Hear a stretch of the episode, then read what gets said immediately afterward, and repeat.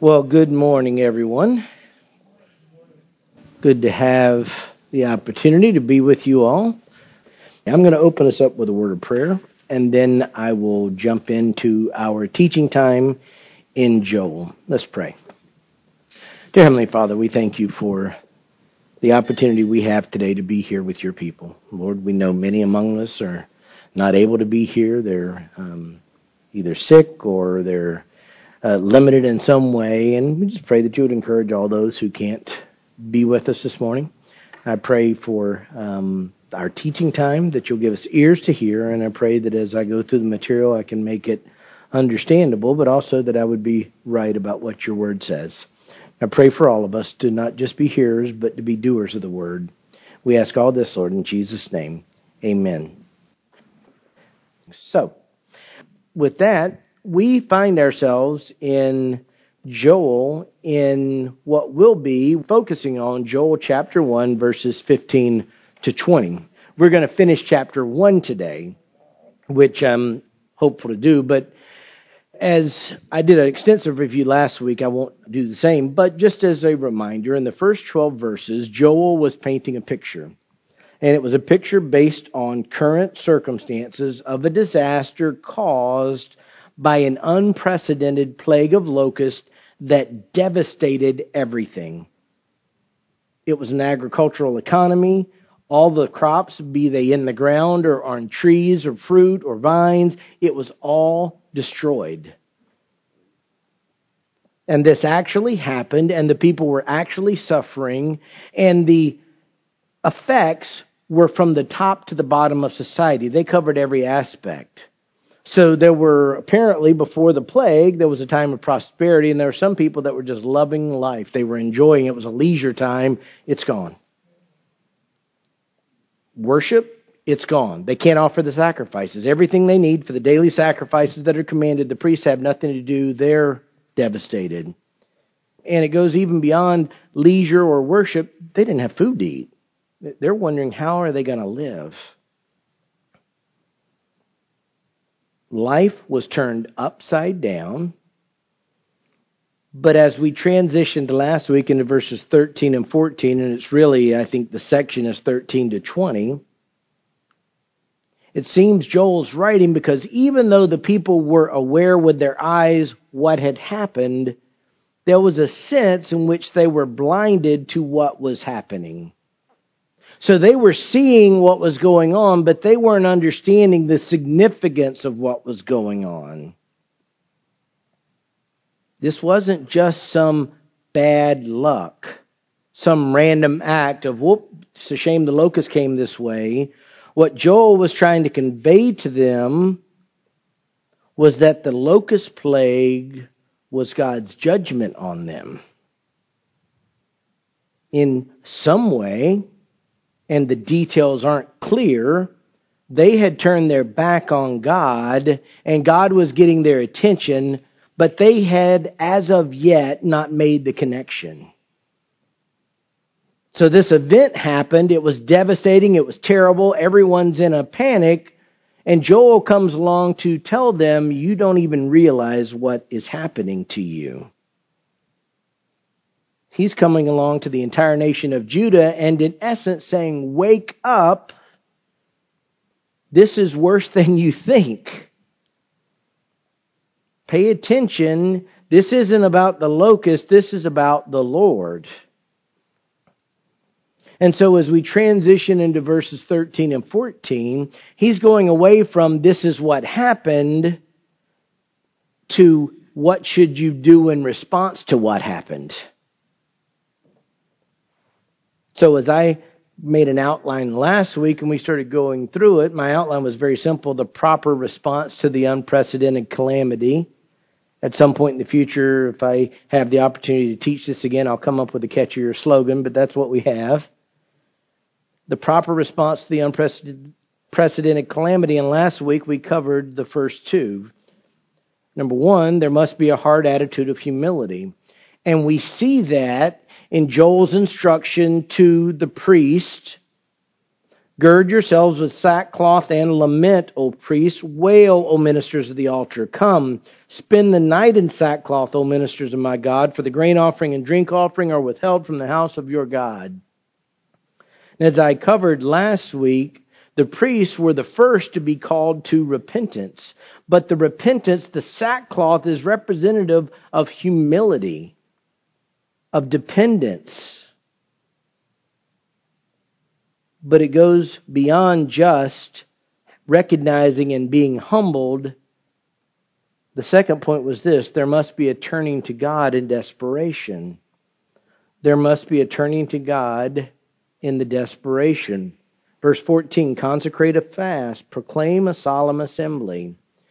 Gather the elders and all the inhabitants of the land to the house of the Lord your God and cry out to the Lord the priests were not the only ones called, in essence, to repent.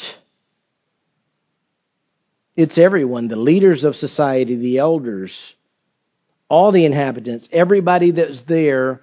And what is pictured here is all of life coming to a complete stop. There's no more looking for food. There's no more eating. You're stopping. You're fasting. You're preparing your heart to cry out to God. You're not working. That's one of the characteristics of the solemn assembly. It's all the people coming together as one and cry out to the Lord. It's prayer. It's desperate prayer, knowing there is no plan B. Joel was making clear that the calamity was caused by God, and because it was God who brought this judgment upon them, it's only to God that they can turn to seek help. This was one of those types of problems that the wisest men in society all getting together couldn't fix. If your crops are destroyed, you can't grow them overnight even if they planted everything again, which we'll talk about later, it turns out they were in the midst of a drought, which would make that not very effective. But even if they could, it's not immediate help. Times are desperate, and there was only one solution. It's interesting because he's calling all of them to gather together. And there's a picture in the Bible back to the time when the Temple of Solomon was dedicated. Do you recall David wanted to build a house for the Lord? The Israelites before that just had a tabernacle, a tent that they carried around with them and set up and took down and set up. And David wanted to build a temple, and God said, No, not for you, bloodshed. It's going to be your son Solomon. And so Solomon, years and years with all the experts, built the temple. And one of the reasons the temple was there was as a focal point for God's people when disaster struck. In 1 Kings chapter 8, I'm going to begin at verse 37, continuing through 40. So 1 Kings chapter 8, verses 37 through 40. Solomon is saying this in essence to the people. If there is a famine in the land, if there is pestilence, if there is blight or mildew, locusts, or grasshopper.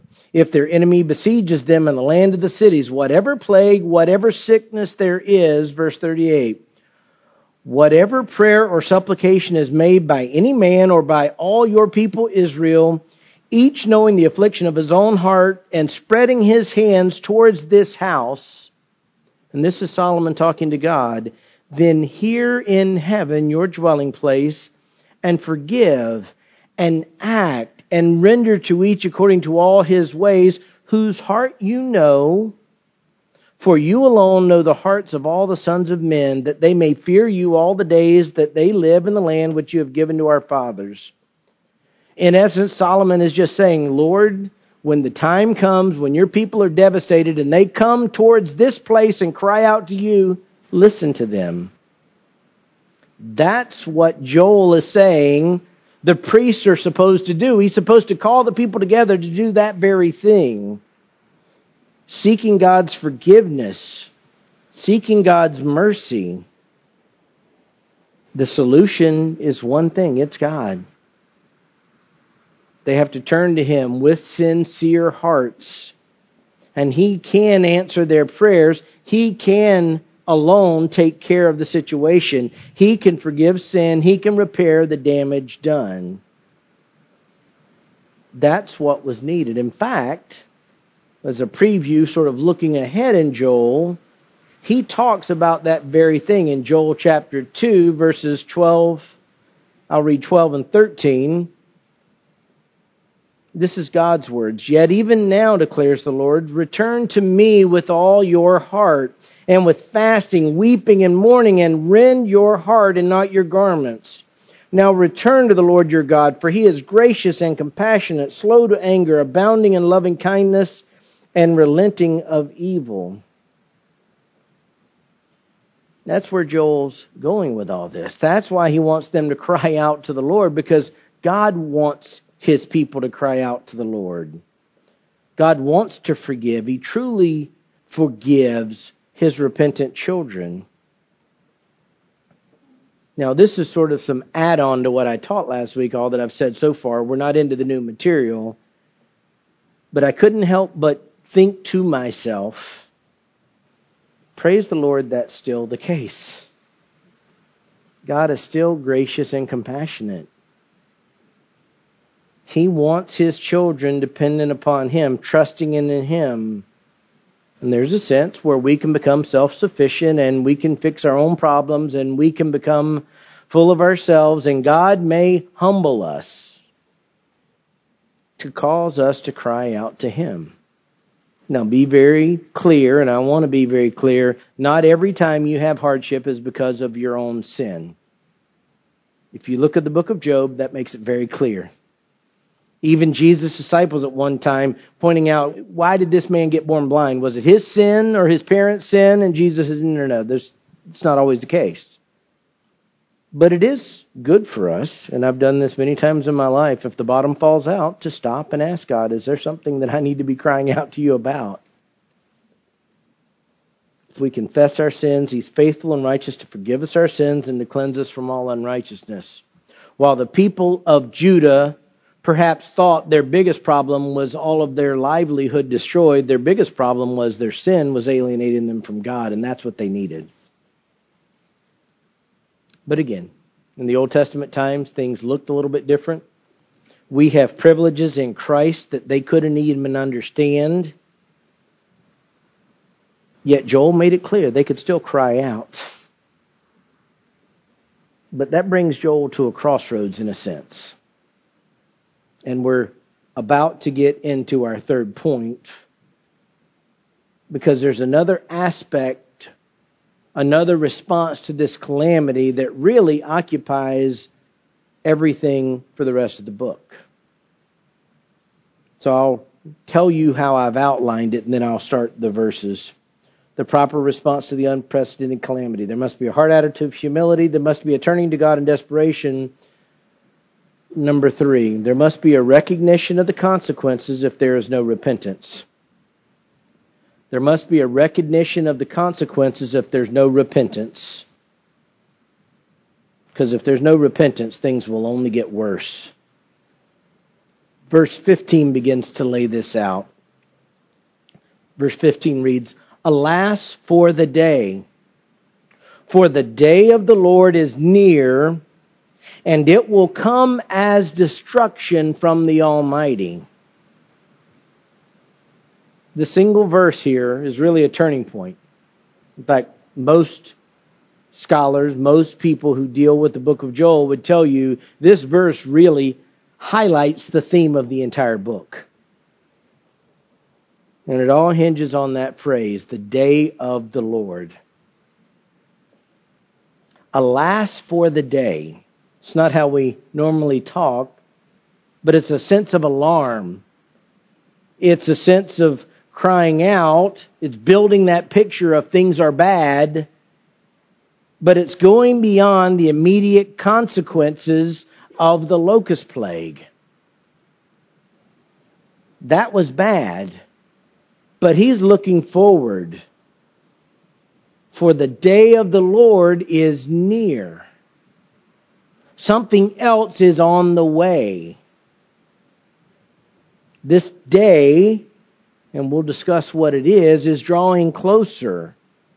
And in the context of all of Scripture, Joel sees this approaching day as more alarming than what the locust did, and they destroyed everything. In fact, he's saying, come together, everybody gather. We have to cry out to the Lord. And yet, even as he's telling them to do that, he sees something coming that's even worse. Joel is pointing to a future day of judgment. A day when the Lord will come and settle accounts.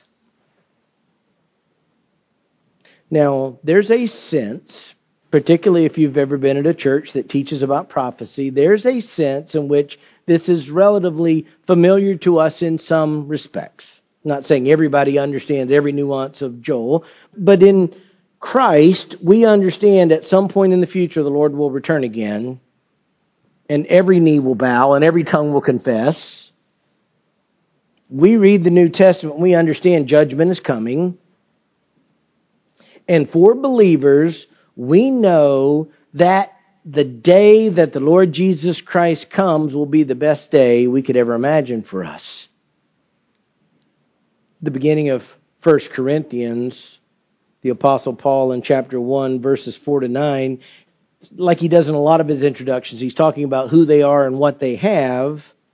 But he says, I thank my God always concerning you for the grace of God which was given you in Christ Jesus that in everything you were enriched in him in all speech and all knowledge, even as the testimony concerning Christ was confirmed in you, so that you were not lacking in any gift, awaiting eagerly the revelation of our Lord Jesus Christ, meaning when he comes back again, who will also confirm you to the end, blameless in the day of our Lord Jesus Christ. God is faithful through whom you were called into fellowship with his Son, Jesus Christ our Lord. For believers, we look forward to the day of the Lord. Because of Jesus, we're not condemned. We aren't judged. We are blameless.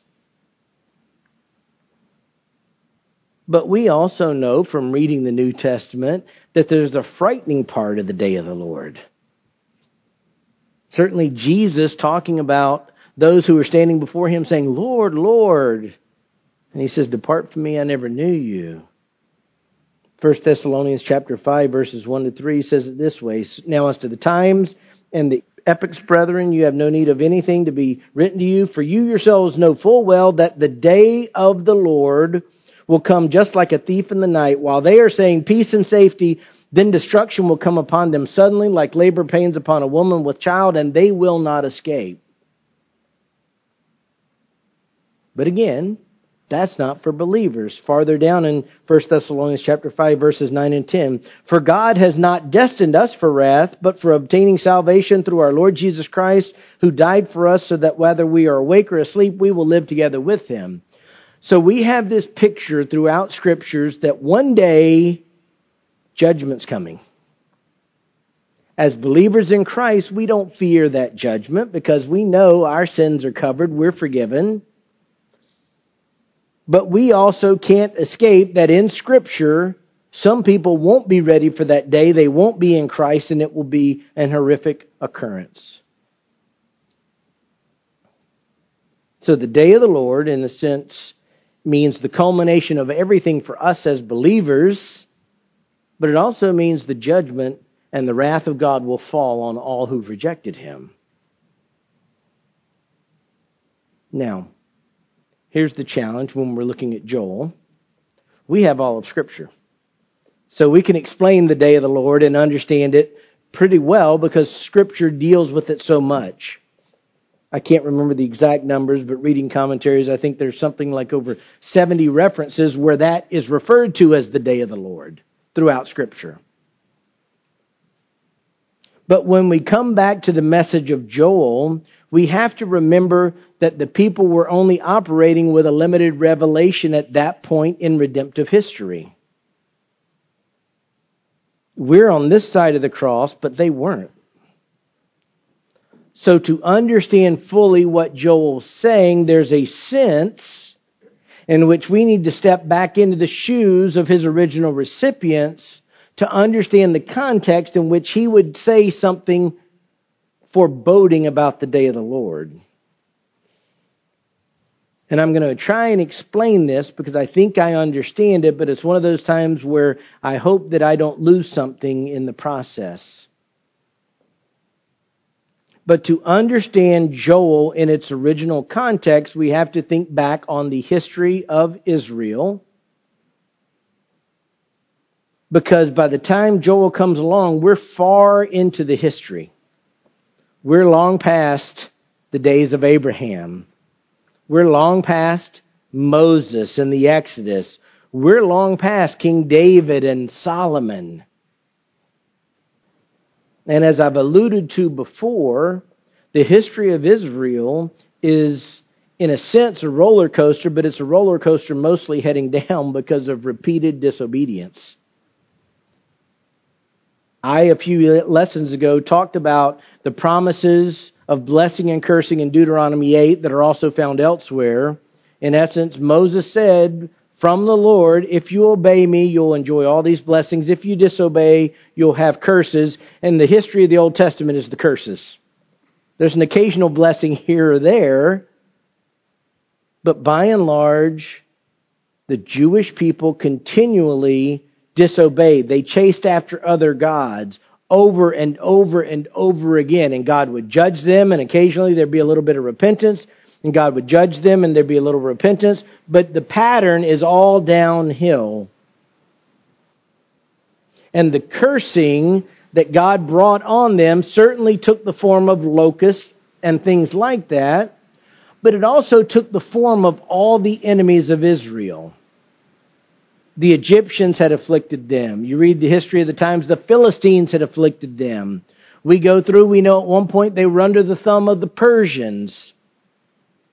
The Assyrians destroyed them. The Babylonians treated them badly. So their history is littered with nation after nation that conquered them because they turned their back on God and God removed his protective hand as an aside, you keep looking through history, even outside the Bible, and there's a reason the Jewish people have been hated even to this day by big segments of the population. I think the Holocaust fits within the scheme of this. Satan has always hated the people from whom Messiah came. And to this day, he would love to destroy them because he knows they still, even in their rebellion, still occupy a special place in God's heart.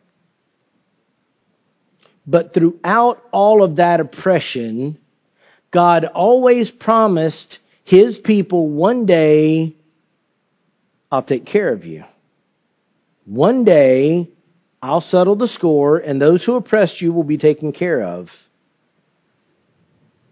In fact, later in Joel, we see Joel referencing that very thing. So, for example, turn ahead to Joel chapter 3. Beginning at verse 18, I'll read through verse 21. He said, And in that day the mountains will drip with sweet wine, and the hills will flow with milk, and all the brooks of Judah will flow with water, and a spring will go out from the house of the Lord to water the valley of Shittim. Egypt will become a waste, and Edom will become a desolate wilderness because of the violence done to the sons of Judah, in whose land they have shed innocent blood.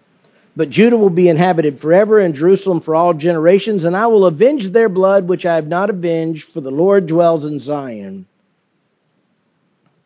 So, against the backdrop of centuries of disobedience and God's judgment, amongst God's people, there was always this hope that one day He would take care of things.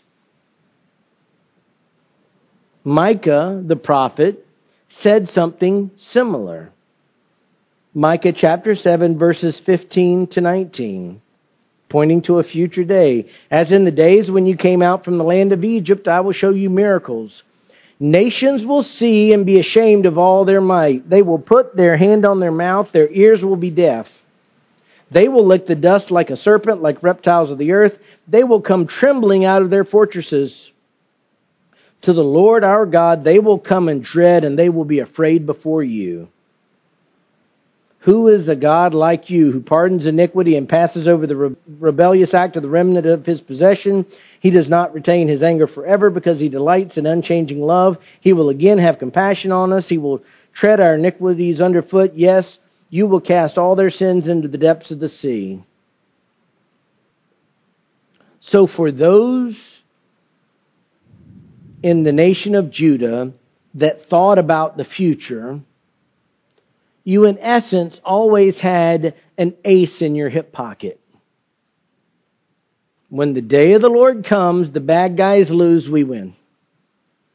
That's their simplistic thinking. The day of the Lord will get here, our enemies will tremble, they'll fall, they'll cower in front of us, we'll be victorious. And there's a sense in which that's accurate, but there's another sense in which they didn't really understand the day of the Lord at all. If I could borrow imperfect terminology, they saw the rainbow, so to speak, but they forgot the storm. Joel knew what other prophets knew, and that's why he was crying out to them and warning them about the day of the Lord. He knew in their mind the day of the Lord conjured up some warm fuzzies and we'll be okay. And he was saying, not so fast. God's judgment can fall on people who think they're okay, and not all people who are a part of God's people in this sense of the Old Testament were going to be saved. Not everyone would be spared judgment. In fact, the curses of Deuteronomy were going to culminate on the day of the Lord and fall on those of God's chosen people who never repented. So you have a sense in which people are dealing with a natural disaster and they're bothered by it.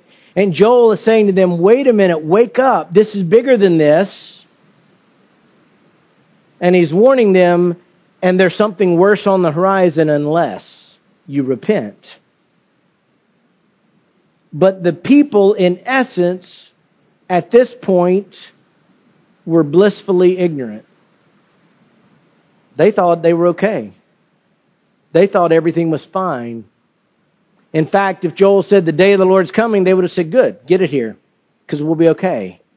And they didn't understand that not everybody survives the day of judgment. The same thing was happening in the northern kingdom. The prophet Amos wrote, and I think he was addressing the exact same thing Joel is addressing. He used more poetic language. But in Amos chapter 5, beginning at verse 16, we read this Therefore, thus says the Lord, God of hosts, the Lord, there is wailing in all the plazas and in the streets. They say, Alas, alas. They also call the farmer to mourning and professional mourners to lamentation. And in all the vineyards there is wailing. You understand, that's almost the exact same picture of Joel. Because I will pass through the midst of you, says the Lord Alas, you who are longing for the day of the Lord, for what purpose will the day of the Lord be to you? It will be darkness and not light. As when a man flees from a lion and a bear meets him. Or goes home, leans his hand against the wall, and a snake bites him. Will not the day of the Lord be darkness instead of light, even gloom with no brightness in it? There was a misguided pride in being genetically part of God's people. They really thought, I'm good. I'm born into this, I'm fine. There's no issues. In essence, the northern kingdom, Israel, was blissfully looking for the day of the Lord, not recognizing that those whose hearts are full of sin, who do not repent, shouldn't want that day at all.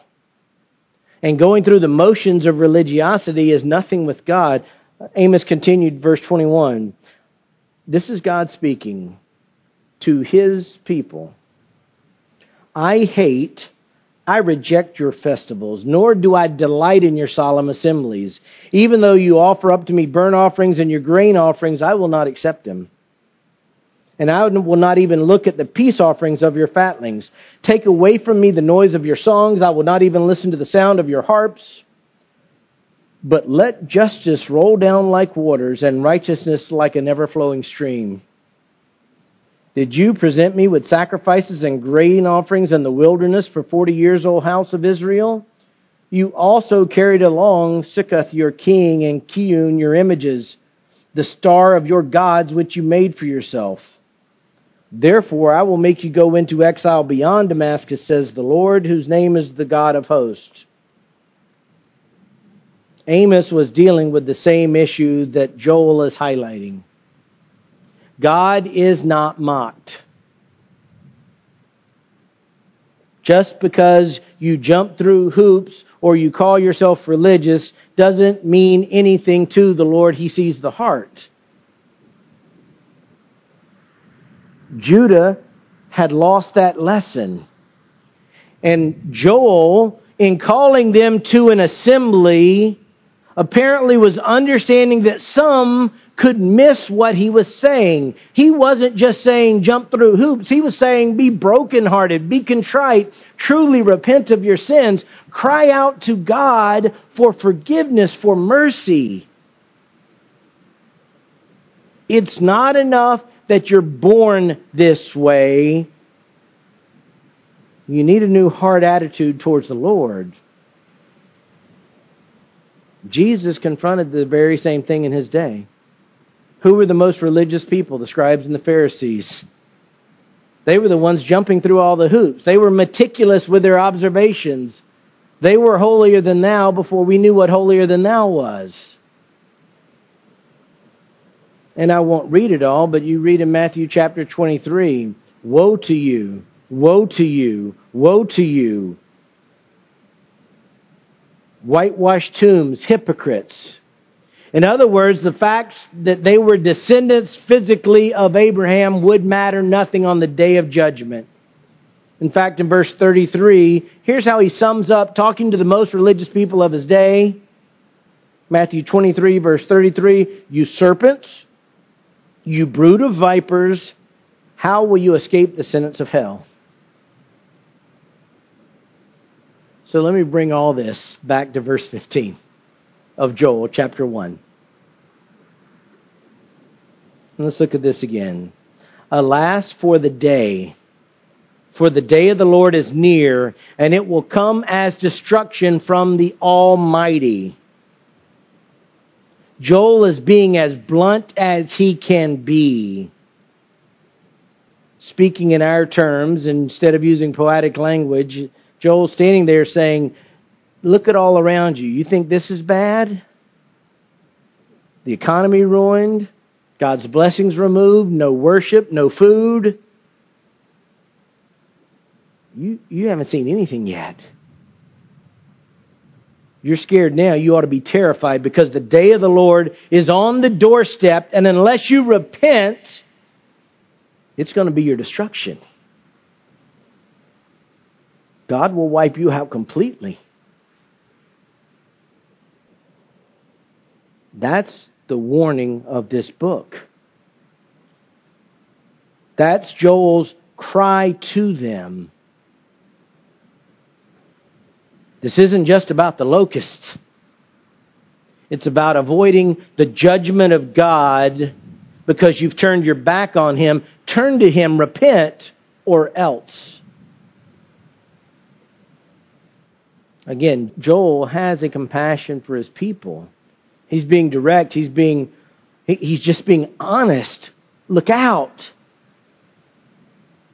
But to emphasize the urgency, he reminds them again of what just happened, verse 16. Has not food been cut off from before our eyes? He actually adopts, now he's not talking outside of them, he's saying, I'm one of you. Haven't we seen this? Gladness and joy from the house of our God, meaning again, he's just reminding them of what we've covered on multiple weeks. We can't even offer sacrifices to God. It's gone. We saw it. And again, this isn't a temporary problem. There's no grain or olives or grapes, so you can't offer sacrifices, but there's no way to get more grain or olives or grapes. Verse 17, the seeds shrivel under their clods. The storehouses are desolate. The barns are torn down, for the grain is dried up. Again, you're just surveying the landscape, and it is apocalyptic. It's devastation. He's already painted the picture, but everything's gone. The storehouses, the barns, they're really the same thing. They're empty.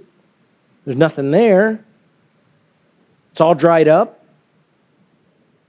That first part, the experts debate some of the words, but in essence, what he's saying is look, even the seeds that might produce something for next year, they're worthless. You dig them up, they're not going to do anything. So not only are you devastated today, there's no hope for tomorrow. And it appears with that use of the word dried up and some things say, that he says later, God brought a drought on the heels of the locust plague. Things are so bad, the animals are suffering. Verse 18. How the beasts groan. The herds of cattle wander aimlessly because there's no pasture for them. Even the flocks of sheep su- suffer. In other words, the animals are groaning. They're not intelligent like we are, but they're desperate. They got nowhere to turn. The cows can't find anything. They're wandering around because there's nothing to eat. And even the sheep that apparently, I'm not a farmer, but apparently sheep can eat some things that cows can't eat, they can't even find anything. So again, he's painting this picture, reminding them over and over with all of this poetic language of how devastating everything is, and he says, this is nothing. What's coming is worse if you don't repent. Again, repentance is possible. We're going to see that later. That's why Joel is calling them to repent. But this is urgent. This is pressing. If you don't do this, and so verses 19 and 20, Joel leads the way. I agree with those commentators that say in the context what happens is Joel has told the priests call a solemn assembly, cry out to the Lord, and Joel begins the crying out in verse 19. To you, O Lord, I cry. For fire has devoured the pastures of the wilderness, and the flame has burned up all the trees of the field. That's not literal fire, it's figurative, but it's the combined effect of the locust eating everything and then a drought settling in Verse 20, even the beasts of the field pant for you, for the water brooks are dried up, and fire has devoured the pastures of the wilderness. Again, you take away everything that was growing, and then you take away water, nothing will grow. But Joel says, Lord, I'm crying out. Joel's baring his heart. He's doing himself what he says others need to do. Lord, have mercy. God, will you help us? There's desperation. In Joel's heart, at least, there's humility. And he's calling for it from other people. But for all the darkness of the picture that's being painted, there's also hope. Now, we're going to see there's more warnings, but there's always hope. Why? because God hears prayers. Because Joel knows that God, for all his wrath, stands ready to show mercy to those who call upon his name. And I see over and over the same thing occurs today. We can still cry out to the Lord. Romans 10, 12, and 13 jumped in my mind as I was coming to this. That's how we're even saved, is to cry out to the Lord. What Joel was telling the people to do is what Romans 10 is actually saying. Verse 12, for there is no distinction between Jew and Greek, for the same Lord is Lord of all, abounding in riches for all who call on him. Verse 13, for whoever will call on the name of the Lord will be saved. That's what Joel's pleading with them to do. The future day of the Lord, the day of judgment, is really the focus of the rest of the book. When we get into chapter 2, he paints an awful picture of what it might look like because there's a sense in which many times God brings a foreshadowing of the ultimate day of the Lord through short term days of the Lord when the people suffer. But in all of that, the beauty is that with darkness and destruction looming, there's always hope. There's always hope because God, who is just and holy, is also merciful and kind. Please join me in prayer. Dear Heavenly Father, this is challenging in some respects because we're looking back into history that we don't fully understand, and our views of it are colored by the fact that we see Jesus. Lord, I, I can't even fully grasp the privilege that I have and that my brothers and sisters have that we live on this side of Calvary. But Lord, you've always extended a hand of mercy to a repentant heart. And so I pray as we continue to study Joel, even as we're understanding the history of it, we'll see the application for today. Lord, we live in an unholy nation amongst unholy people. But the biggest issue facing those people isn't economics or COVID or anything else. The biggest issue is that they face your wrath because they are in danger of dying apart from Jesus Christ. Lord, help us be your ambassadors to share the truth of the gospel so that we can encourage others to cry out to you because the day of the Lord is drawing near.